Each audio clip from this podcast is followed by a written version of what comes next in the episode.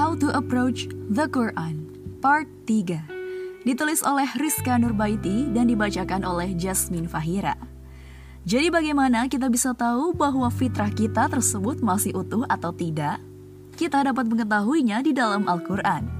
Di dalam Al-Quran, Allah menjelaskan kualitas tertentu yang harus dimiliki manusia. Semua kualitas yang disebutkan tersebut bermuara kepada fitrah. Yang pertama adalah rasa terima kasih.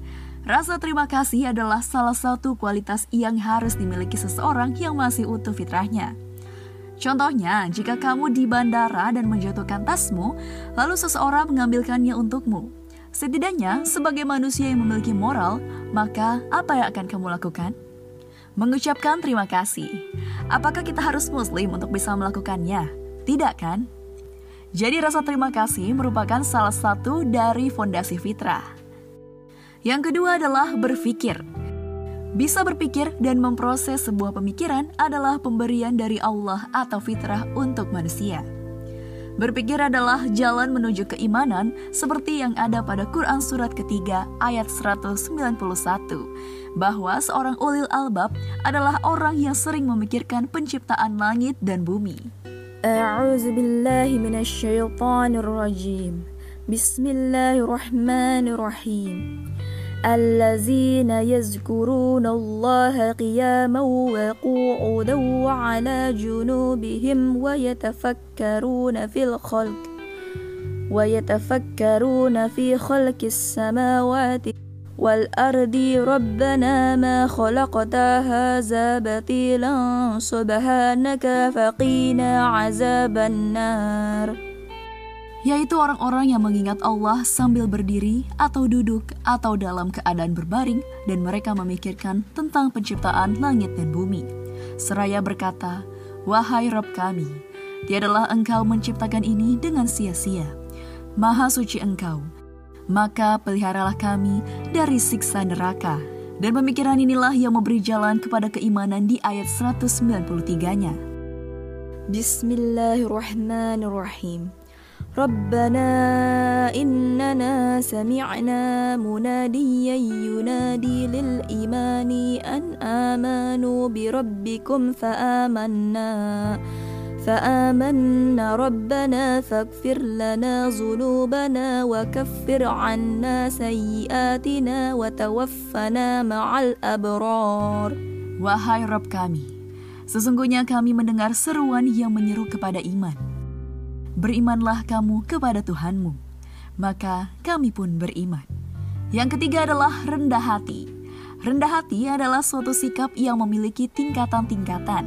Tingkatan yang pertama adalah mampu mengakui kesalahan atau kekeliruan, serta mampu mengakui bahwa orang lain melakukan pekerjaan yang lebih baik dari kita. Begitu juga dengan kesabaran, kebaikan hati. Semua itu adalah kualitas moral yang Allah tekankan di dalam Al-Quran dan yang Allah inginkan kita memilikinya. Contohnya di dalam Al-Quran, Allah mengatakan bahwa dia mencintai orang yang bersyukur, orang yang sabar.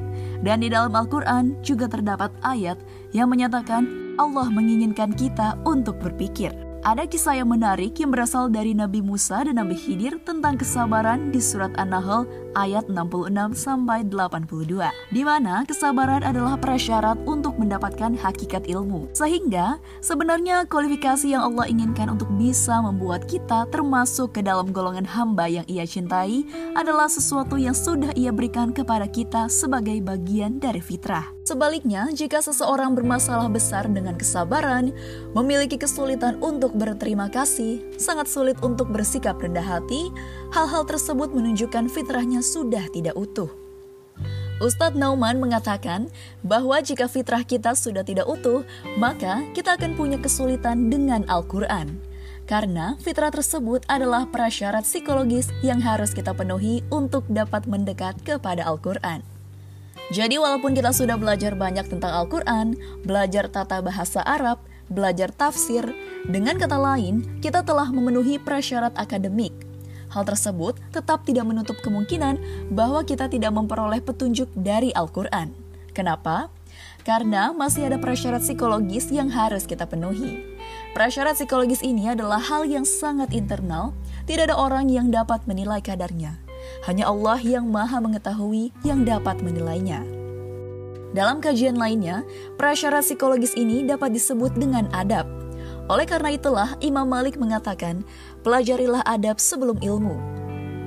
Dengan memiliki adab atau prasyarat psikologis ini, kita akan lebih mudah mempelajari ilmu Al-Quran.